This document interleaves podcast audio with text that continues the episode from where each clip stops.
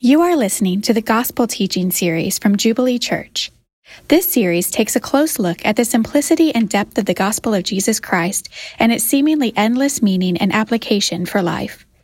If you would like more information about Jubilee Church, please visit our website at jubileestl.org. For everyone who calls on the name of the Lord will be saved. How then will they call on him in whom they have not believed? And how are they to believe in him of whom they have never heard?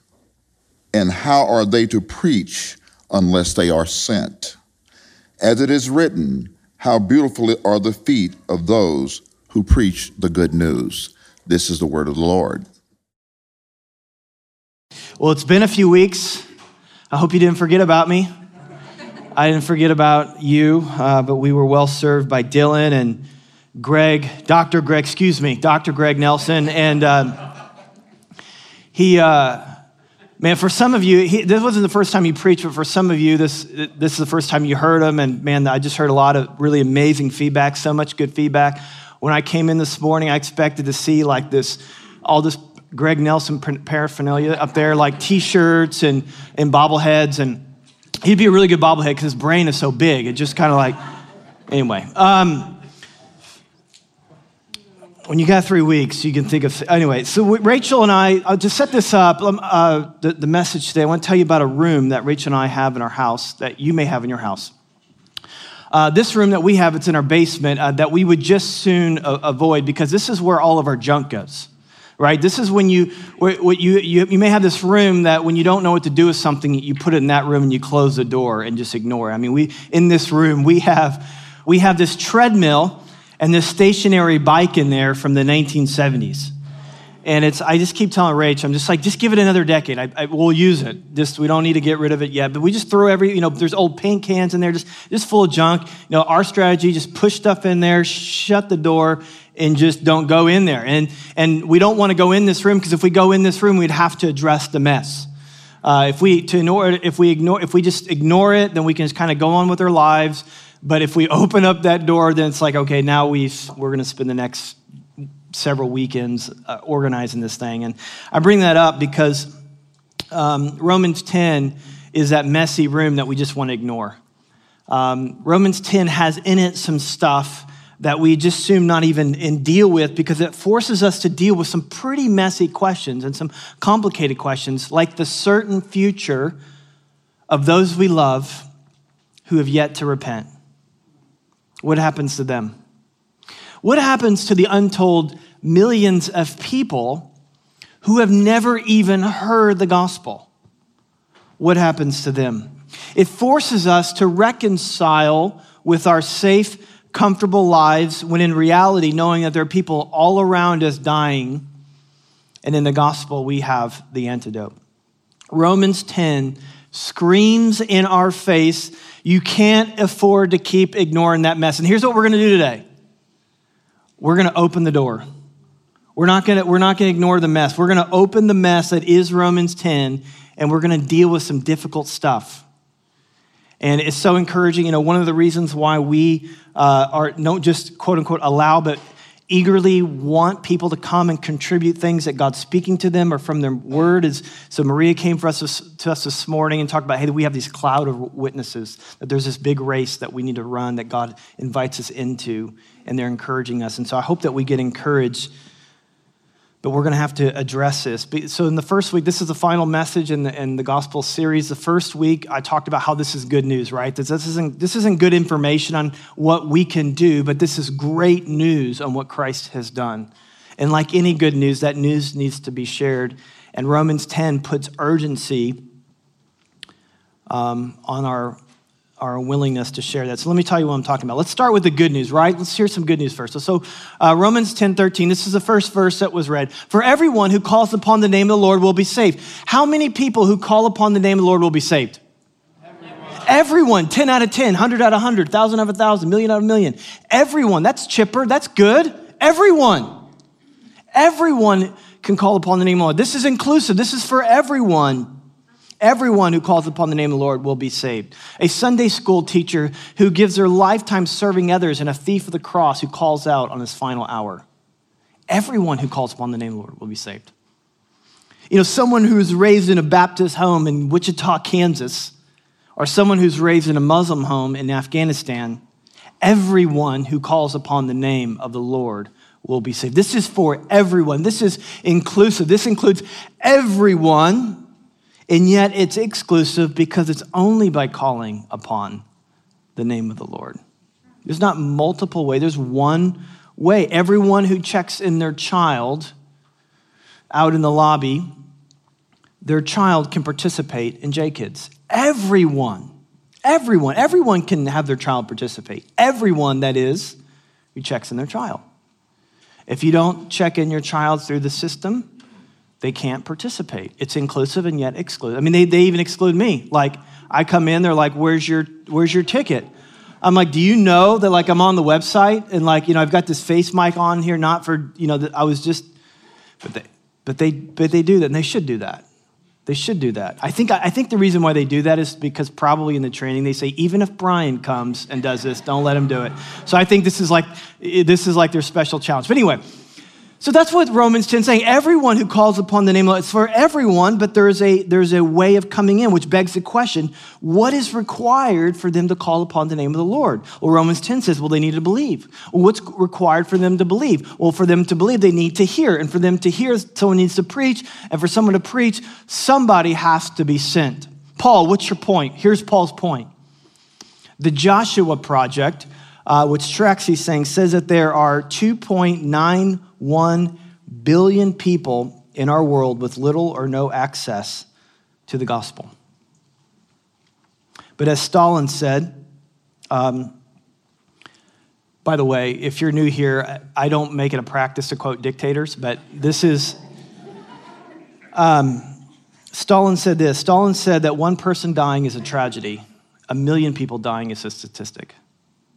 And so you and I are moved by statistics. You're not, we're unmoved by 2.9 billion people not hearing the gospel. So I'm going to do something kind of awkward. We're going to have a 30 second moment of silence. You ready? Don't look at me because it'll make it even more awkward. Just 30 second moment, look down or something. 30 seconds. Here we go.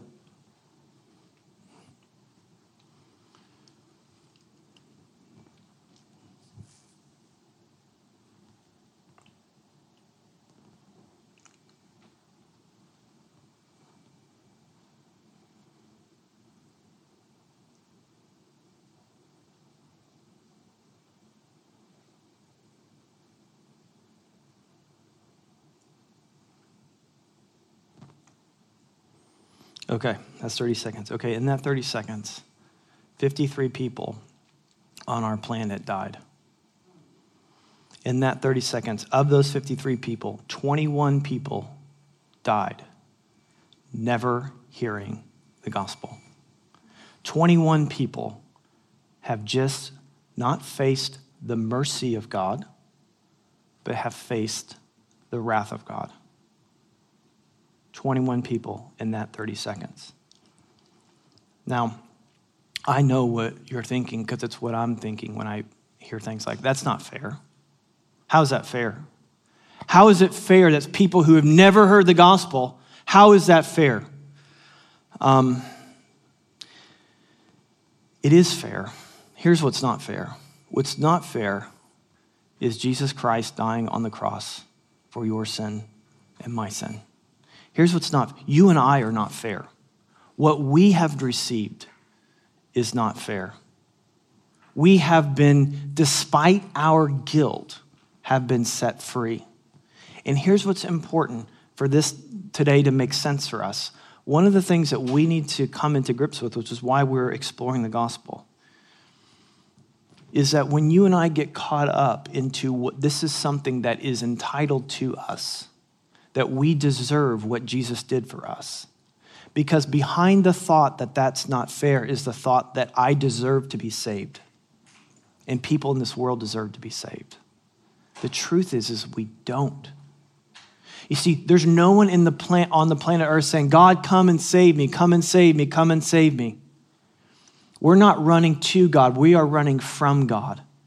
And God, in His mercy, runs after us and says, That's enough. You're not taking another step. You and I are not fair. The gospel is for everyone. So here's, here's where this is where Romans 10 gets messy. So stay with me. Don't lose me. Don't leave yet.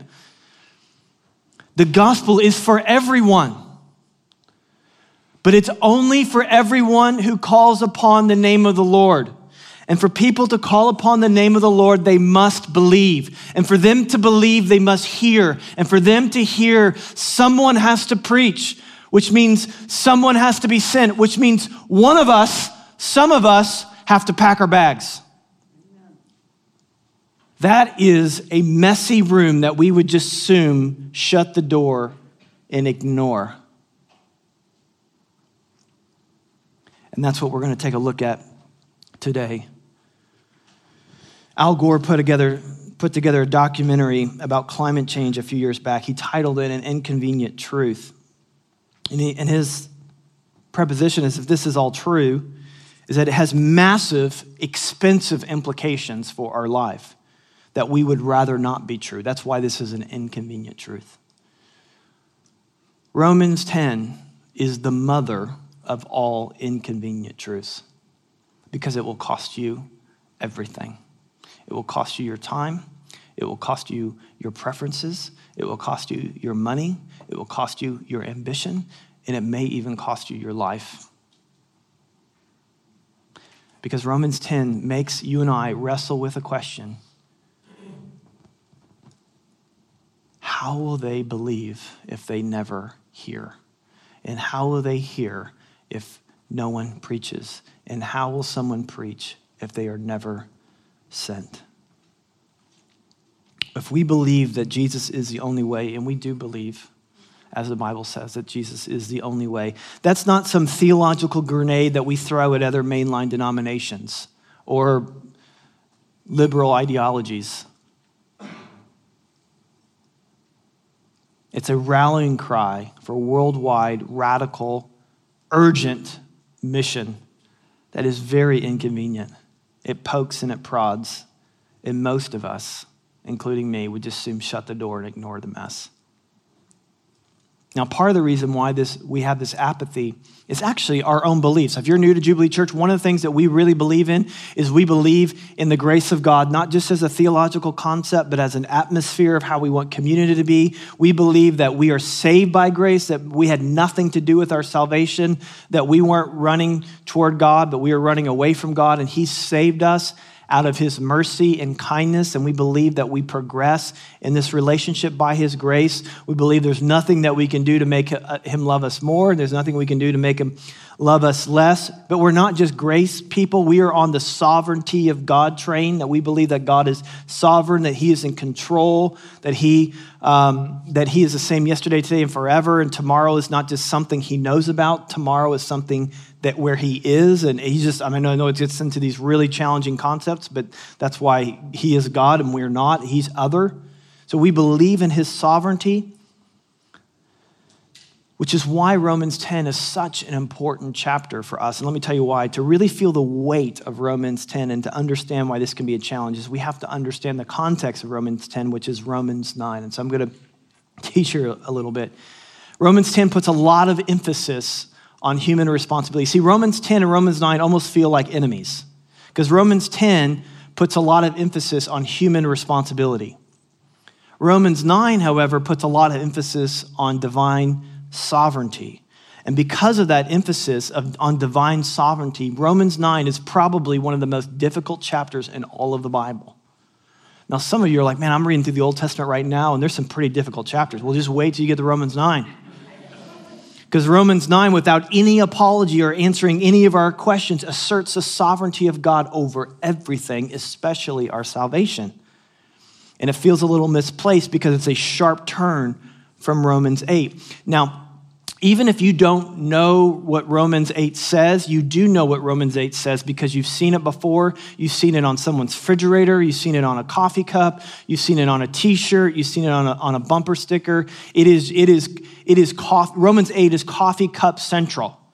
This is, this is the place because it is, it is just uh, it is just a treasure chest of the goodness of God. It's just lash after lash of the goodness of God. Let me tell you what I'm talking about. Romans 8 1. There is now no condemnation for those who are in Christ Jesus. Yeehaw! Romans 8 28. And we know for those who love God, all things work together for good. Come on, the arrow's up. It's always going to be up. Turn that frown upside down. God is good. Romans 8 38, 35. Who shall separate us from the love of Christ? Answer no one. Whew. Now, if Romans 8 is lash after lash of the goodness of God, Romans 9 is lash after lash of the godness of God. Romans 9:21 says puts it this way. He says the same way that the potter is sovereign over the clay and can do whatever he wants, so is God sovereign over our lives. So the, the clay does not look back at the potter and say, What are you making here? This is not what I want for my life. The, pot, the, the clay doesn't say that to the potter, and we don't say that to God. God just does what he does. And then he doesn't even tell us why. He, it's just the way it is. Or check this one out. This, this one's kind of interesting. Romans 9:13. As it is written, Jacob I loved, but Esau I hated tough being Esau in Sunday school. Jesus loves me, this I know, for the Bible tells me so. And, and it feels, it feels you're like, that isn't fair. Check this out, Romans 9.14. What shall we say then? Is there any injustice on God's part? Can he say that or not? Can he say that if he wants to? Is there any injustice for him? By no means, for he says to Moses, I will have mercy on whom I have mercy, and I will have compassion on whom I have compassion. And when we ask, why do you do it that way? Romans 9 says, just because.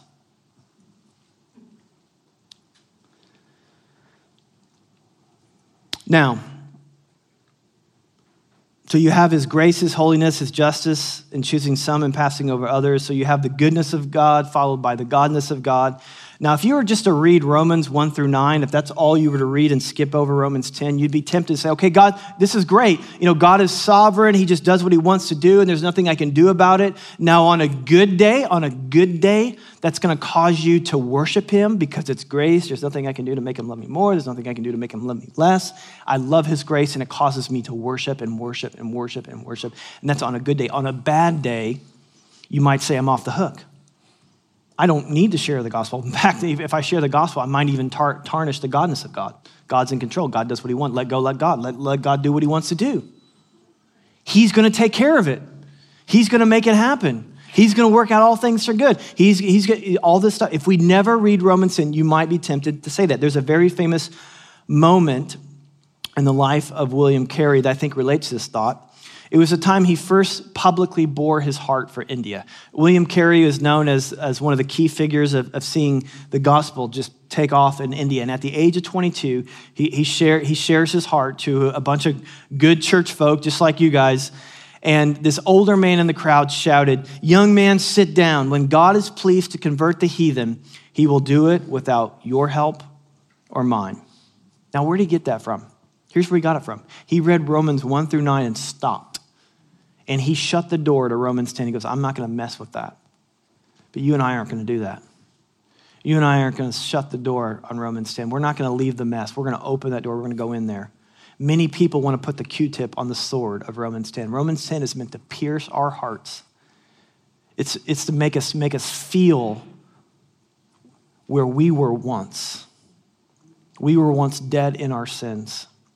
We were not at the top of the ocean shouting out for help. We are at the bottom of the ocean and dead.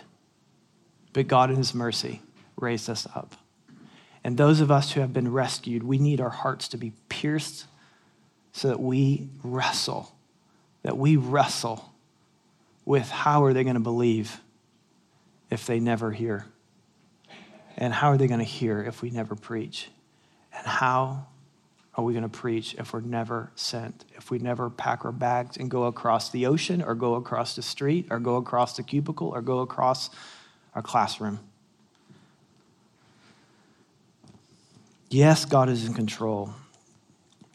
Yes, God is sovereign, but may his sovereignty never be a reason for our apathy, especially when it comes to preaching the gospel. If our, gos- if our view of God's sovereignty and his grace does not create urgency, if it doesn't create activity, it is a theological miscarriage. We're getting it wrong, and it's to, un- it's to misunderstand the heart of God. And why Paul does not want us to be aware of the grace of God and the gospel of God and the sovereignty of God, which is why he wrote you know, uh, Romans 1 through 9. He wants us to be aware of God's sovereignty, but he also wants to be aware of our responsibility. And he wrote Romans 10. Actually, the more that we trust and lean into the gospel, the more that we trust his sovereignty, the more zealous we'll be about sharing the gospel. It will be, his sovereignty will be a, will ignite activity, not put a damper on activity. Let me show you what I'm talking about. When Paul was in Corinth, there was, um, he went preaching the gospel in Corinth, and you can read about this in Acts 18. I'll show you a verse, an example here in a second. Um, but he was faced with crazy opposition and wanted to get it. He found it really difficult to share the gospel. Anybody here ever find it difficult to share the gospel? Anybody? Paul's, in, Paul's that same way. He wanted to quit. This is probably the only time, this is one of the uh, few times where you see Paul really discouraged. And God himself had to come to him and he had to encourage him. And so there's this moment where he's ready to give up, and God comes and says this to him. He says, For I have many people in the city who are my people. Now, mind you, there was not one Christian yet in Corinth. Yet God could say, For I have many people in the city who are my people. How can God say that if there are no Christians yet? Because he's sovereign and he knows. Here's what he's saying to Paul He's saying, I've stocked the pond. You don't have to worry if this pond is empty and there are no fish. I know you're not catching anything, but trust me. I've stocked the pond. There are fish in here. There are many people in this city who are my people. And he says the same thing to you and I. He says the same thing about there are many people on your street. There are many people in your neighborhood that are my people. I've stocked the pond. You're guaranteed success. You don't have to worry about striking out. You will not strike out. Uh, you have guaranteed success. You don't have to worry about in your school. You don't have to worry about sharing the gospel. And I, there are many people in your on your campus who are my people. They just have not yet heard yet. They need to hear to believe. They need to believe to call upon the name of the Lord. And they will call upon the name of the Lord as we go and preach because God is sovereign, God is in control. And He has predetermined people all over this city that He's calling to Himself. And our job is just to go out and indiscriminately share the gospel, knowing that there are many people in this city who are my people. See, some of you are in school, and the only reason why you're in this school is because this is the only one that would accept you in your program. You're like, well, this is where I have to go. It's not true. The reason why you're in that program, the reason why you're in that school is because God is sovereign. And he put you there. And there are people in that school that He, that are His, who are His people, even though they have not yet called upon the name of the Lord. Well, the reason why I rent this apartment is this because it's the only place I can afford. No, that's not true either. The reason why you're on that street, the reason why you're in that neighborhood, is because God is sovereign. And He put you there, and He put them there. And there are many people on that street who are His people. They just haven't called upon the name of the Lord yet. Well, how will they call if they never hear? How will they hear if no one goes and preaches? Enter, Jubilee Church member. We should be running. Here's what boggles my mind. So there's this God is inclusive. He's like, everyone can be a part of this. I want every tribe, every tongue, everyone's included. Short, tall, rich, poor, black, white, everybody's included. There, there, it's inclusive who can be a part. It's exclusive in how you come, and it's actually inclusive in how it goes. This is a thing that just blows my mind. I don't even know why God does this. I have a small guess that I'll say later, but he is so committed to this message going through you and I. I mean, I just, I want you, you cannot, you read through the book of Acts, there's not one instance of everyone, anyone calling upon the name of the Lord, believing in the gospel without a human per agent sharing that gospel, preaching that gospel. You, you, you, it's just not there. The closest that I came to was Acts 10 with Cornelius and Peter. But even as I read that story, I began to be just amazed just how committed God is. If you know the story, this is a story where, you know, Cornelius has a dream, and that's how, the, and Peter has a dream, and this is how the, the, the gospel was shared. In fact, it's a little bit more awkward than that because Cornelius has a dream about Peter, and Peter has a dream about Cornelius, which made for a really awkward introduction. It's kind of like, I don't know how to tell you this, but I had a dream about you last night. And, uh, oh, that's funny. I had a dream about you. And so they kind of stare at each other's eyes, and anyway. So Peter preaches the gospel to him, to, to, Cornelius, and this is, this is how it ends. This is in Acts 10 43. To Jesus, all the prophets give witness. This is going to sound really familiar that everyone who believes in him receives forgiveness through his name. Now, here's what you need to know about Cornelius as a, as a side note, but as a very important side note. Cornelius was known, he had a reputation of being a very good man. I don't know what he did. He could have been very charitable. He could have been very moral and upright. He could have saved a cat out of a tree. He could have, I mean, I don't know what he did, but he was just known as a good man. What Peter doesn't do, he doesn't come and say, Hey, I just want, I've just come because I've had this dream that God has revealed to me that you are a very good person and you are saved. It's not what he says to him. He says to him, If you believe, you, you can receive this. If you believe. He, he, he didn't come to him and say, hey, you've already been saved. He says that if you, if you call upon, everyone who calls upon the name of the Lord will be saved. And this is even made more clear, and actually the fact that God is, once a human agent becomes clear when you look at Acts 11. This is, this is Peter reflecting on this, these events of Act, Acts 10.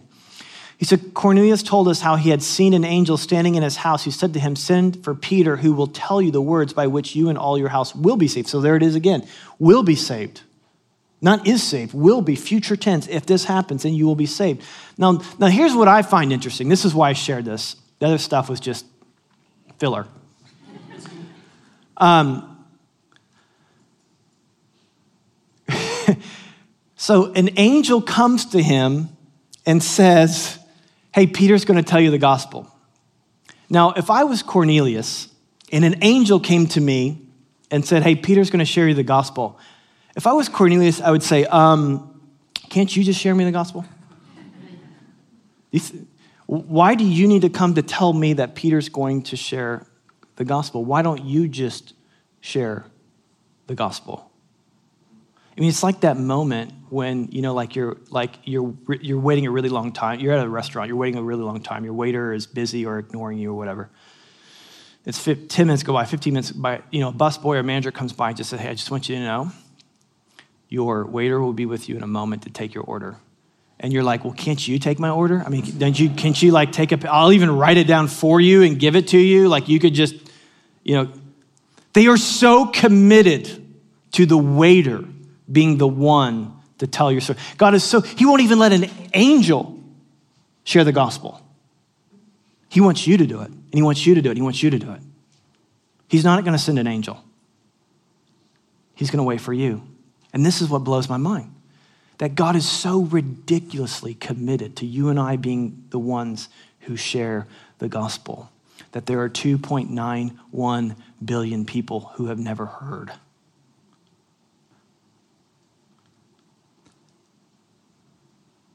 You and I get anxious waiting 15 minutes for our waiter. God is so committed to you and I being the human agent. There are 2.91 billion people who are waiting for us and will die waiting for us.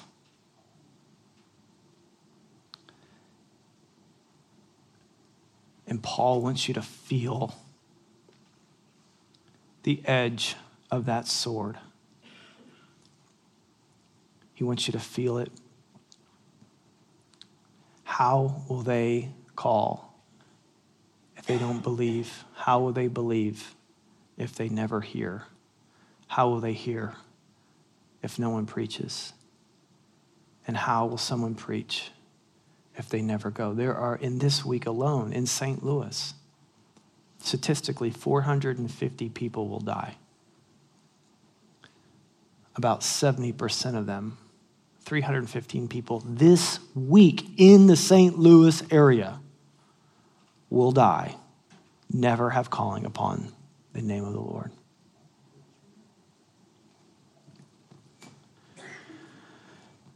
We have three options in front of us. One is we could just deny this reality. We can This is what a lot of Christians will do. Well, maybe there's another way. Maybe somehow it'll happen some other way.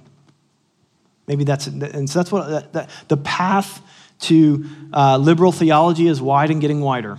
We just kind of bend it around to fit what's comfort. We just keep the door shut by just bending what the Bible says. Or here's another thing we do we just ignore it. We, we, we, we know that it's true, we'll amen a message like this, and then we'll go live our lives like it's not true. We'll just keep the door shut. That's what I want to do. That's what I do often, actually.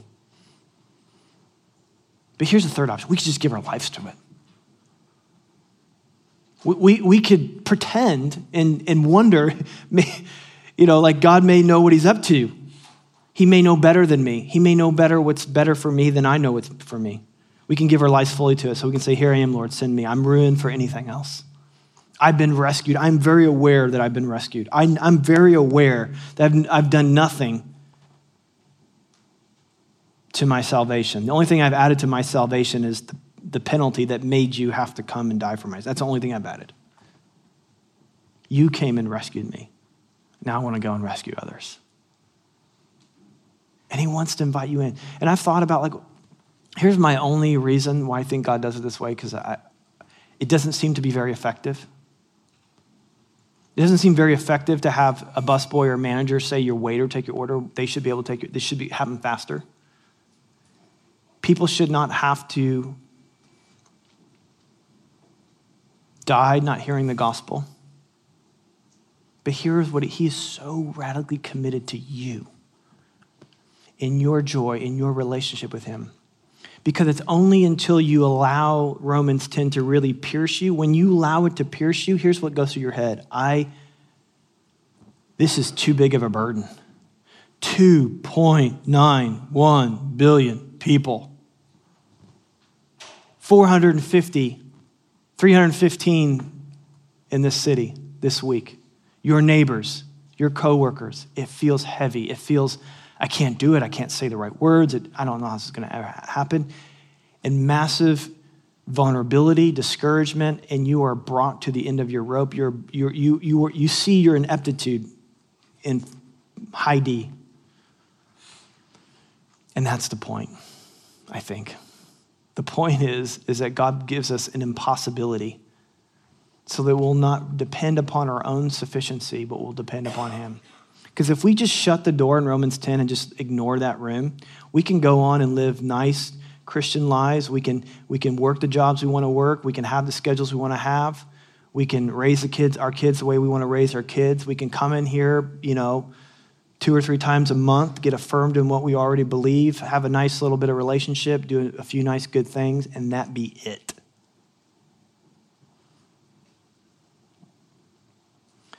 But as Maria encourages this morning, man, we have a cloud of witnesses saying it's, your, it's our turn. It's our turn. There are people out there. Everyone who calls upon the name of the Lord will be saved. That they will only call if they believe, and they only believe if they hear, and they only hear if we preach, and we'll only preach if we go, whether that's across the ocean or across the street. And we need God's help. That's why when he came to his disciples, when he's leaving the earth, he said to him, He said, Look, here's all you have to do. I'm leaving, but here's all you have to do. All you have to do, all you have to do is be my witness in Jerusalem, Judea, Samaria, and the ends of the earth. That's all you have to do. 2.91 billion. He says, here's the point. You're never going to be able to do it. That's why you need to wait for the power, the power of my spirit to be on you and the Holy Spirit will do it through you. Now, here's what I need you to hear the Holy Spirit works through us, the Holy Spirit does not work instead of us. When it comes to the gospel being preached and proclaimed, the Holy Spirit works through us, not instead of us.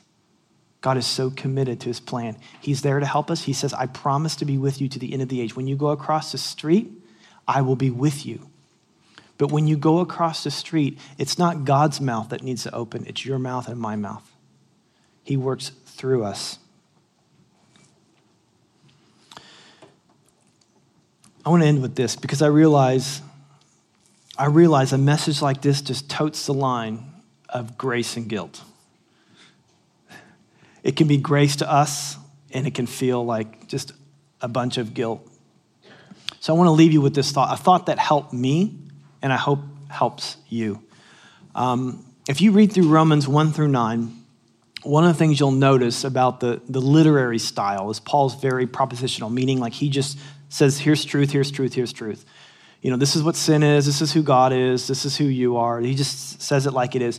But in Romans 10, he switches from just telling us things to asking us questions. He isn't, and it's almost like he's interrogating us. He's like, you know, how's this going to happen? What about this? What about this? What about this? What about this? And, um, and I and it and I've been, I've been asked the question, okay, why is he doing that? And I think the reason why he's doing it, well, what helped me, what helps is an experience um, that as a parent you regularly have. Um, as a parent, when our, especially when our kids were younger, uh, to get them to go to bed is, as Jim Gaffigan says, is a hostage. It's like a hostage negotiation. It's like you know, like you can't, like you just everything you say, they got an answer for. I mean, it's just like it's too. I'm, I'm not tired. I'm too tired. It's too light, it's too dark, I'm hungry, I want to watch TV. I mean, these got a thousand reasons. They're not emotionally connected to the reasons. They don't care what reason is. They just want to give you something. They just want to delay it. They're just looking to delay. And there becomes a moment where you have to stop, like giving them answers, and you got to just start asking them questions.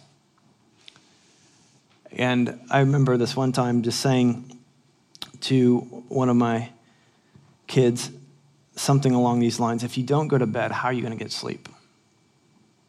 And if you don't get sleep, how are you going to have energy tomorrow? And if you don't have energy tomorrow, how are you going to play? And if you don't play tomorrow, how are you ever going to have any fun in life? I don't want to go to sleep, but I want to have fun more, so I will go to sleep. And that's essentially what Paul's doing with us. He's presenting something to us that no human being could ever. Romans 10 is, suggest, is inviting us into a life that no human could ever tell you to do. It's something that the Holy Spirit of God has to quicken your heart to want to do. And what Paul does, Paul does it like us. He, he, he says to us, go to bed. Well, I don't want to. I don't, you know, I'm this, I'm this, and that. He says, okay, let me just put it to you this way. I get that, I get that mission is going to cost you everything. It's going to cost you your life, it's going to cost you your time, your money, your ambition, it's going to cost you everything. But, but here's the deal. Here's a question that you and I have to wrestle with. How will they call if they don't believe? And how will they believe if they don't hear? And how will they hear if we don't preach? And how will we preach if we don't adjust our lives to be sent. Whether that's in a different country, or it's the street that you live on, or it's your workplace. And then he says this, just to encourage us how beautiful are the feet of those who preach good news.